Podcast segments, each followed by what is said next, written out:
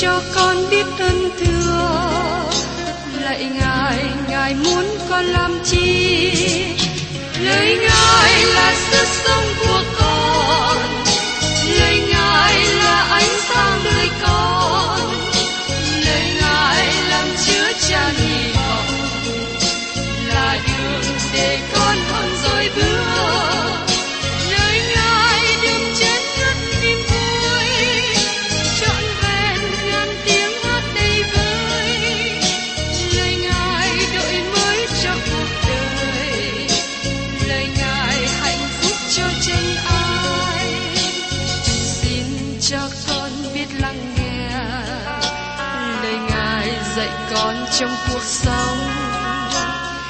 xin cho con biết lắng nghe.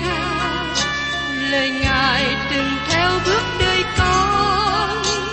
Xin cho con biết sẵn sàng chờ đợi và vẫn nghe theo chúa.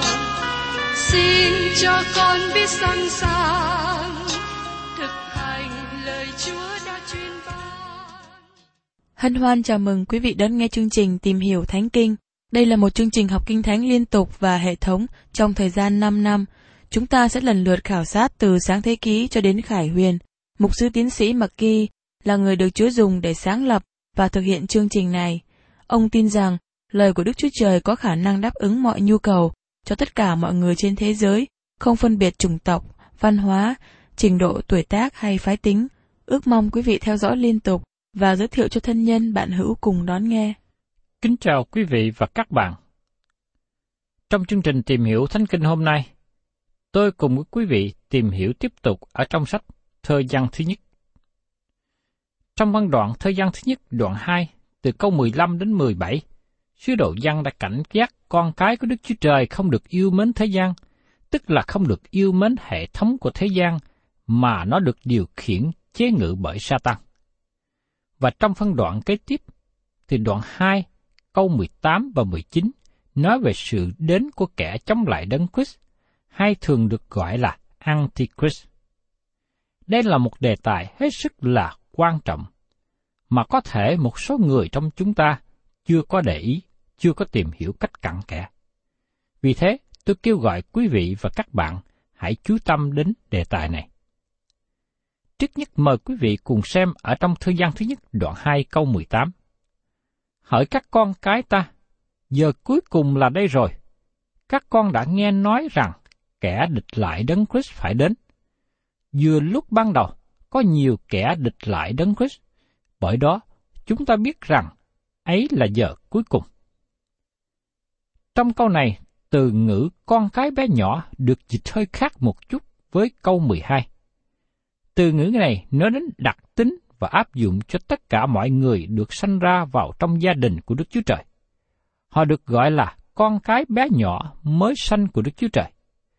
Những con cái bé nhỏ này tỏ bài dấu hiệu đầu tiên của từng trải thuộc linh mà chúng ta thấy diễn đạt ở trong câu 12 đến 14. Cao nhất là các phụ lão hay là các cha. Kế đến là các thanh niên, và sau đó là trẻ em. Giờ đây sứ đồ dân nói về con cái bé nhỏ một lần nữa. Những con cái bé nhỏ này chưa có trưởng thành.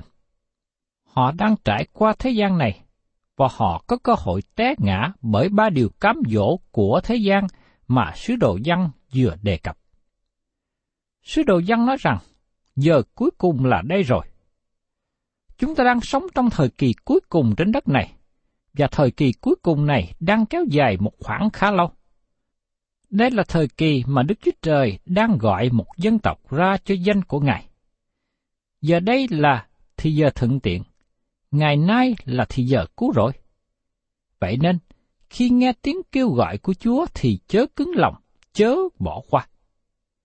Tại sao có một sự khẩn thiết về sự cứu rỗi như vậy? Bởi vì các bạn có thể không còn sống đến ngày mai.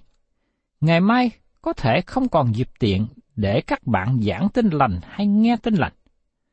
Có thể lúc đó chúng ta không còn nữa. Vì thế rất là quan trọng và khẩn thiết để tôi giảng tin lành, giảng lời của Đức Chúa Trời ra hôm nay, và nó cũng rất là quan trọng để các bạn nghe đến lời của Ngài.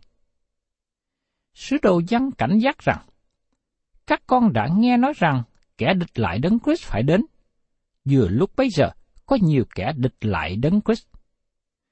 Nhiều kẻ địch lại đấng Christ đã xuất hiện trong thời của dân. Nhưng cũng có một kẻ địch lại đấng Christ sẽ đến nữa. Kẻ địch lại đấng Christ là gì? Tôi nghĩ từ ngữ này bị hiểu lầm, và kết quả người sẽ đến cũng bị hiểu lầm. Theo tiếng Anh, kẻ địch lại đấng Christ gọi là Antichrist. Từ ngữ này kết hợp bởi hai chữ danh xưng Christ và tiếp đầu ngữ anti. Một điều quan trọng để chúng ta thấy chữ anti có hai nghĩa. Thứ nhất, nó có nghĩa là chống lại. Thứ hai, anti cũng có nghĩa là thay thế hay làm giống như. Vì nó có thể là một sự thay thế, nó có thể là một người thay thế rất tốt hay chỉ là một mưu kế thay cho một điều nào đó. Vì thế câu hỏi được nêu lên, kẻ địch lại đấng Christ là Christ giả hay hắn là kẻ thù của đấng Christ? Kinh Thánh nhấn mạnh về nơi nào, khía cạnh nào. Có một vài lời đề cập về kẻ địch lại đấng Christ trong thơ văn thứ nhất này, nhưng chỉ có một vài điều chúng ta rút ra được từ câu này là kẻ địch lại đấng Christ và nhiều kẻ chống lại đấng Christ đã đến trong thời của sứ đồ dân. Điều gì để xác nhận kẻ địch lại đấng Christ? Hắn là kẻ chối bỏ thần tánh của đấng Christ. Đó là điều căn bản để xác nhận kẻ chống lại đấng Christ mà chúng ta được ban cho trong thư văn thứ nhất. Như chúng ta sẽ thấy lần nữa khi đến câu 22. Chúa Giêsu đã nói, vì nhiều người sẽ mạo danh ta đến mà nói rằng ta là đấng Christ và sẽ dỗ dành nhiều người. Trong Matthew đoạn 24 câu 5, kẻ chống lại đấng Christ tuyên bố hắn là đấng Christ. Thật ra, hắn chỉ là Christ giả. Riêng tôi tin rằng, có hai người mà họ sẽ đến trong thời kỳ cuối cùng, và cả hai ứng nghiệm với hai đặc tính này. Chống lại với đấng Christ và tuyên bố hắn là Christ. Kinh Thánh trình bày hình ảnh này trong sách Khải Quyền đoạn 13. Chúng ta có sự trình bày về con thú quang từ dưới biển và Satan là kẻ gọi hắn lên. Có một nhà lãnh đạo chính trị mà hắn được xác định là kẻ chống lại Đấng Christ. Trong Khải Quyền đoạn 13 cũng nói đến con thú thứ nhì ra từ đất. Hắn xuất hiện như chiên, nhưng thật ra hắn là chó sói mặc áo chiên. Hắn giả bộ là Đấng Christ, hắn trở nên một người lãnh đạo về tôn giáo.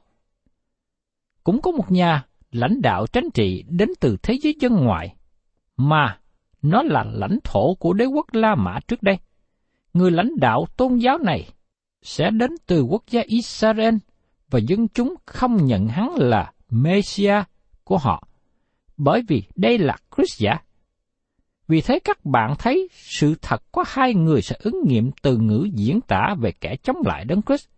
Họ sẽ đến trong thời kỳ cuối cùng và cả hai đều được gọi là kẻ chống lại Đấng Christ. Một người chống lại Đấng Christ và người kia giả làm Đấng Christ. Mời các bạn cùng xem tiếp ở trong thời gian thứ nhất đoạn 2 câu 19. Chúng nó đã từ giữa chúng ta mà ra, nhưng vốn chẳng phải thuộc về chúng ta. Vì nếu chúng nó thuộc về chúng ta, thì đã ở cùng chúng ta. Xong điều đó đã xảy đến, hầu cho kẻ ra từ mọi kẻ ấy chẳng thuộc về chúng ta vậy. Đây là một lời rất nghiêm trọng. Sứ đồ dân nói rằng có một số người xưng nhận là cơ đốc nhân trong thời đó, nhưng họ chỉ có hình thức bề ngoài mà thôi. Họ mang danh là cơ đốc nhân, họ kết hợp với một hội thánh địa phương. Họ được làm lễ bắp tem, họ được dìm mình xuống nước trong danh Chúa Cha, Chúa Con và Đức Thánh Linh. Họ cũng nhận bánh mì và ly nước nho ở lễ tiệc thánh. Nhưng sứ đồ dân nói rằng, Phương cách mà các bạn có thể nói người ấy thật sự có phải là con cái của Đức Chúa Trời hay không? Đó là khi cuối cùng, người ấy bày tỏ bộ mặt thật của mình. Họ rời khỏi hội thánh. Nếu người ấy không phải là con cái của Đức Chúa Trời, người ấy sẽ rút khỏi cộng đồng cơ đốc nhân, rút khỏi hội thánh và người ấy trở về với thế gian. Chúng ta đã xem trong thư phi thứ nhì mà tôi gọi đó là ẩn dụ về con trai quan đạt phi nói ở trong phi thứ nhì, đoạn 2 câu 22. Đã xảy đến cho chúng nó như lời tục ngữ rằng, chó liếm lại đồ nó đã mửa, heo đã rửa sạch rồi, lại lăn lóc trong dũng bùn. Không những chỉ có con trai rơi xuống chuồng heo, nhưng cũng có con heo được tắm rửa. Một con heo cái đi về với nhà cha và nó trở nên có giả đạo đức, nó được tắm rửa sạch sẽ. Với nơ màu đỏ thắt trên cổ, nó được đánh răng với kem hiệu nổi tiếng. Nhưng sau đó con heo này không thích nhà cha, bởi vì nó là heo. Vì thế, vào một ngày, nó nói, tôi đứng dậy và trở về nhà cha của tôi. Nhà cha của nó vẫn còn cạnh ở dũng bùn. Khi con heo trở về nhà và thấy cha của nó, nó nhảy ngay xuống dũng bùn, nằm cạnh bên cha. Tại sao như thế? Bởi vì nó vẫn là heo. Sứ đồ văn nói rằng, chúng nó đã từ giữa chúng ta mà ra, nhưng vốn chẳng phải thuộc về chúng ta. Đó là một lời nói rất nặng nề, nhưng sự việc xảy ra làm cho lời công bố này trở nên sự thật.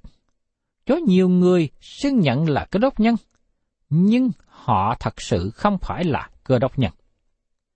Xin chúng ta nhớ lại điều mà Chúa Giêsu đã nói với Judas Iscariot. Vả lại, nay, bàn tay kẻ phản ta ở gần ta, nơi bàn này. Trong Luca đoạn 22 câu 21. Ngay tại đó, trong buổi tiệc thánh đầu tiên, có một người phản bội trong nhóm các sứ đồ. Juda là một người phản đội trong nhóm các môn đồ trung tính. Chúng ta đọc thêm trong sách văn đoạn 6 câu 70. Được Chúa xưa đáp rằng, ta há đã chọn các ngươi là 12 sứ đồ sao, mà một người trong các ngươi là quỷ. Juda là người nhìn giống như các sứ đồ khác. Juda hành động như một sứ đồ, và Juda cũng có quyền năng. Và tôi còn đoán rằng Juda cũng có làm phép lạ nữa. Juda cũng được cử đi ra giống như các sứ đồ khác, và họ không nhận ra sự giả dối của Juda. Nhưng cuối cùng, Chúa Giêsu chỉ ra bản chất thật của ông. Tại đây Giăng nói một lời rất nghiêm trang, quan trọng. Và ông cũng nói lời như thế với chúng ta ngày hôm nay. Chúa Giêsu đã nói với một người rất là đạo đức, tên là Nicodem. Ông phải sanh lại. Ở trong sách Giăng đoạn 3 câu 3. Đức Chúa Giêsu cất tiếng đáp rằng, quả thật, quả thật, ta nói cùng các ngươi, nếu một người chẳng sanh lại thì không thể thấy được nước Đức Chúa Trời. Tại đây sứ đồ văn nói rằng, chúng nó đã từ giữa chúng ta mà ra, nhưng vốn chẳng thuộc về chúng ta. Khi mới nhìn, họ giống như con cái thật của Đức Chúa Trời, nhưng thật sự không phải. Và đây là một sự thử nghiệm của lời Đức Chúa Trời. Đây nên là sự thận trọng cho mọi cơ đốc nhân, kể cả chính tôi. Tôi có thật sự đối diện với tội lỗi của chính tôi trong ánh sáng thập tự giá của Chúa Giêsu Christ không? Tôi có đến với Đức Chúa Trời trong sự ăn năn và nhận biết tội lỗi mà tôi đã phạm hay không? Tôi có gieo mình trước mặt Chúa và chỉ một mình Ngài mà thôi cho sự cứu rỗi của tôi không? Có bằng chứng nào trong đời sống của tôi đã trở nên được tái sanh không? Tôi có yêu mến lời của Đức Chúa Trời không? Tôi có ham muốn lời của Đức Chúa Trời không? Lời của Chúa có phải là bánh cho tôi không? Có phải là thịt cho tôi không? Tôi có yêu mến anh em của tôi không? Tôi có yêu mến Chúa Giêsu Christ không? Đây là những điều mà chúng ta cần phải suy xét và lời của Đức Chúa Trời hiệp với chúng ta trong mối quan hệ đặc biệt này. Sau khi trình bày về sự công bình của đức tin, Phaolô tiếp tục nói rõ thêm ở trong Galati đoạn 6 câu 15. Vì điều yếu cần chẳng phải sự chịu cắt bì hay là sự chẳng chịu cắt bì, bèn là trở nên người mới. Các bạn không thể khoe khoang về ân điển của Đức Chúa Trời mà nói rằng, tôi không cần gia nhập vào hội viên của hội thánh, tôi không cần làm lễ bắp tem. Dầu các bạn có tin hay không tin những điều đó có cần thiết cho sự cứu rỗi hay không? Nhưng câu hỏi quan trọng là, các bạn có thật sự được tái sanh chưa? Hay có thể các bạn tin tưởng vào những điều này? Một lần nữa, câu hỏi quan trọng là, các bạn có trở thành một người mới trong đấng Christ chưa? Phaolô nói với người Corinto, một số người có lý do để tin rằng họ có thể không phải là con cái của Đức Chúa Trời. Trong Corinto thứ nhì, đoạn 13 câu 5. Chính anh em hãy tự xác mình có đức tin chăng? Hãy tự thử mình. Anh em há không nhận biết rằng có Đức Chúa Giêsu Christ ở trong anh em sao? Miễn là anh em không đáng bị bỏ. Thưa các bạn, thật là quan trọng để các bạn nhận biết rằng các bạn là con cái của Đức Chúa Trời. Trong Corinto thứ nhất đoạn 16 câu 13, Phaolô nói rằng: anh em hãy tỉnh thức, hãy vững vàng trong đức tin, hãy dốc trí trượng phu và mạnh mẽ. Các bạn đang làm thế nào với đời sống cơ đốc nhân? Hiện nay các bạn có thật sự là con cái của Đức Chúa Trời không? Có bằng chứng nào trong đời sống của các bạn tỏ bài các bạn là con cái của Đức Chúa Trời? Tôi không đang nói về việc các bạn có phạm tội hay không. Nhưng các bạn làm gì sau khi các bạn phạm tội? Đứa con trai quan đàn đã rơi xuống chuồng heo, nhưng không tiếp tục ở đó. Chuồng heo không phải là nơi ở vĩnh viễn của nó. Nếu các bạn gửi thư đến đó, đứa con trai không nhận được. Nếu các bạn muốn đến thăm nó, các bạn không thể gặp anh ta được, bởi vì nó đã trở về nhà cha của nó. Con cái của Đức Chúa Trời sau khi vi phạm, người ấy cần đến với Đức Chúa Trời để khóc lóc và an năn tội lỗi của mình. Nếu không làm như thế, người ấy chưa phải là con cái của Đức Chúa Trời. Con cái của Đức Chúa Trời phải ghét tội lỗi. Ngày nay có nhiều quan điểm về tội lỗi mà nó không thuộc về Kinh Thánh. Tôi rất lo ngại cho nhiều hội viên trong hội thánh hiện nay đang ý lại, vì cho rằng họ là con cái của Đức Chúa Trời là người hoạt động bận rộn trong hội thánh, giống như con mối, chạy tới, chạy lui, lưu buộc. Để tôi kể lại cho các bạn một câu chuyện nhỏ này. Tôi được nghe kể vài lần và có vài chi tiết khác nhau. Vì thế tôi không biết câu chuyện nào đúng nhất. Nhiều năm trước đây, tại thành phố London của Anh Quốc, có một người đàn bà sống trong một khu vực nghèo và bà ta hành nghề mãi dâm. Bà có đứa con trai nhỏ, và lúc bấy giờ bà bệnh rất nặng. Bà rất sợ hãi, bởi vì bà biết rằng bà sắp chết. Vì thế, bà bảo đứa con trai nhỏ của bà đi tìm một mục sư. Bà nói với đứa con trai nhỏ của bà, con đi tìm mục sư, để đem mẹ vào. Đứa con trai nhỏ này đi ra và tìm một nhà thờ. Nó đi một đoạn đường rất xa mới tìm được một nhà thờ có giả độ sổ oai nghiêm. Nó đi sang nhà của một sư ở cạnh nhà thờ, và một sư mở cửa khi nghe tiếng chuông reo. Một sư nhìn đứa trẻ nhỏ có vẻ tinh ranh, láo lĩnh và nói, Con cần điều gì? Đứa con trai nhỏ trả lời, Mẹ già tôi bệnh nặng và bà cần ông giúp đem bà vào. Lúc mới nghe vị mục sư này nghĩ rằng đứa con trai muốn nói, mẹ nó say rượu nằm ở một nơi nào đó ngoài đường. Vì thế, ông nói, xin hãy gọi cảnh sát đến giúp đem bà vào nhà. Tối nay trời mưa và tôi không thể đi ra ngoài đêm nay. Đứa con trai nói, mẹ tôi đang ở trong nhà, bà ở trên giường bệnh và sắp chết. Bà muốn một người nào đó đem bà vào. Vì thế bà bảo tôi đi tìm một sư. Xin ông có thể đến giúp mẹ tôi không? Đây là mục sư theo khuynh hướng thần đạo tự do. Ông có vẻ do dự khi nghe hỏi như thế. Nhưng ông biết rằng ông nên đi và không thể từ chối một lời yêu cầu như vậy. Vì thế, ông mặc áo choàng, cầm du, che mưa và đi theo đứa con trai này. Hai người cùng đi bộ và đi một đoạn đường rất xa và cuối cùng đến một xóm nghèo của khu vực London. Ông thấy cái cầu thang kêu rắc rắc. Đi lên căn phòng của bà mẹ đang nằm. Trong suốt đoạn đường đi bộ này, mục sư đã suy nghĩ, điều gì tôi sẽ nói với bà mẹ này? Tôi không thể nói với bà những gì mà tôi thường nói với hội chúng của tôi. Ông luôn nói với hội chúng của ông, họ là những người có văn hóa, được tinh luyện tốt, họ giữ mình tiếp tục được tốt hơn. Nhưng một sư suy nghĩ, điều gì tôi có thể nói với bà mẹ của đứa trẻ này? Tôi không thể kêu gọi bà cải sửa lại cuộc đời. Bà có thể cải sửa, nhưng đã quá trễ.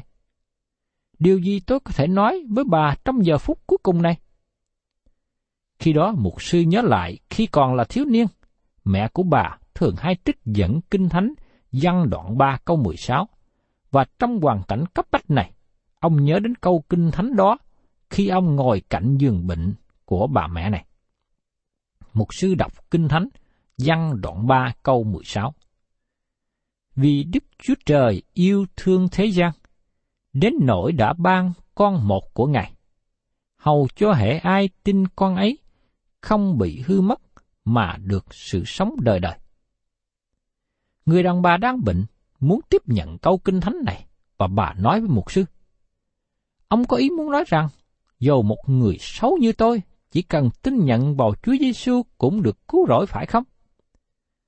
Mục sư trả lời, đó là những gì câu kinh thánh này nói. Xưa môi xe treo con rắn lên nơi đồng vắng thể nào, thì con người cũng phải bị treo lên giường ấy, hầu cho hệ ai tin đến Ngài đều được sự sống đời đời. Trong văn đoạn 3, câu 14 và 15. Khi nghe thế, người đàn bà này trước khi chết đã tiếp nhận Chúa Giêsu làm Chúa cứu thế của bà. Sau này, chính vị mục sư đã kể lại câu chuyện của ông và nói rằng, trong đêm đó không phải người đàn bà này tin nhận Chúa Giêsu và được đem vào thiên đàng, nhưng chính tôi cũng được đem vào nữa.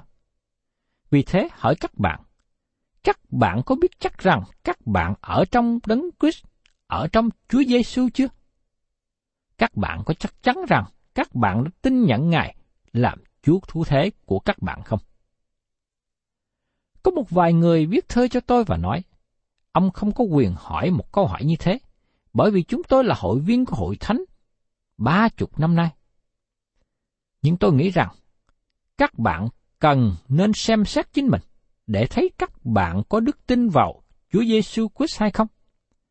Thật là tốt và cần thiết để các bạn tìm thấy rằng hiện nay các bạn đang ở đâu. Nhiều hội thánh ngày hôm nay cũng cần nên xem xét chính mình. Các bạn có thật sự có đức tin vào Đấng Christ không? Có một số người sẽ nói, Ông làm cho tôi mất đi sự bảo đảm về sự cứu rỗi.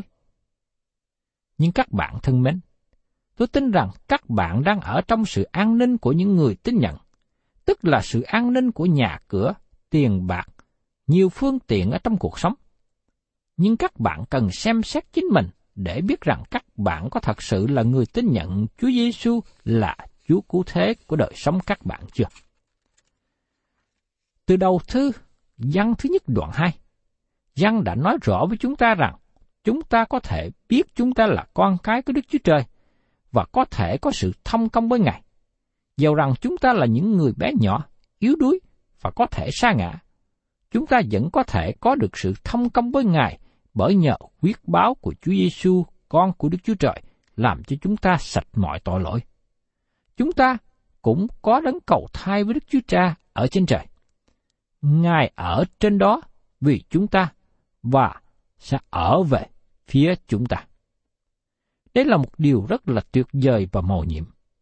Và tôi mong ước rằng các bạn ngày hôm nay, chúng ta ai nấy cần phải xem xét lại với chính mình rằng chúng ta có thật sự tin nhận Chúa Giêsu Christ làm cứu Chúa của mình và đang ở trong Đức Chúa Trời hay không.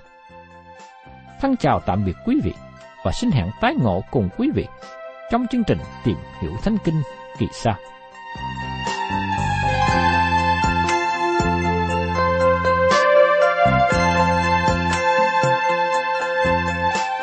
Cảm ơn quý vị đã đón nghe chương trình Tìm hiểu Thánh Kinh. Nếu quý vị muốn có loạt bài này, xin liên lạc với chúng tôi theo địa chỉ sẽ được đọc vào cuối chương trình. Kính chào quý thính giả.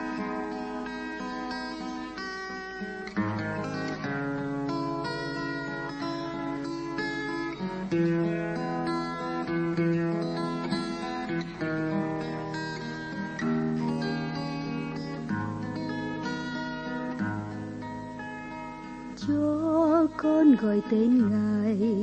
Trong tia nắng ban mai em đêm, cho con gọi tên ngài. Trên khu phố ban trưa người thưa, cho con gọi tên ngài. Bên sông vắng như sơn ban chiều, cho con gọi tên ngài. Trong đêm vắng giấc mơ em đêm. Giêsu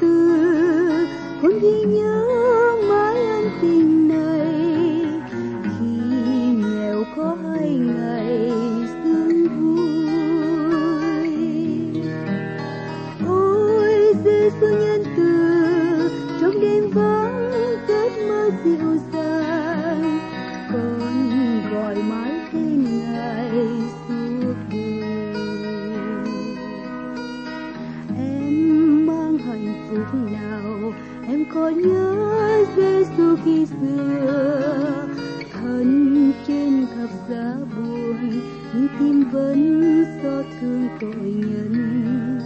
Anh mang hồn vô đạo, như tên cướp trên Golgotha lúc ra từ cõi đời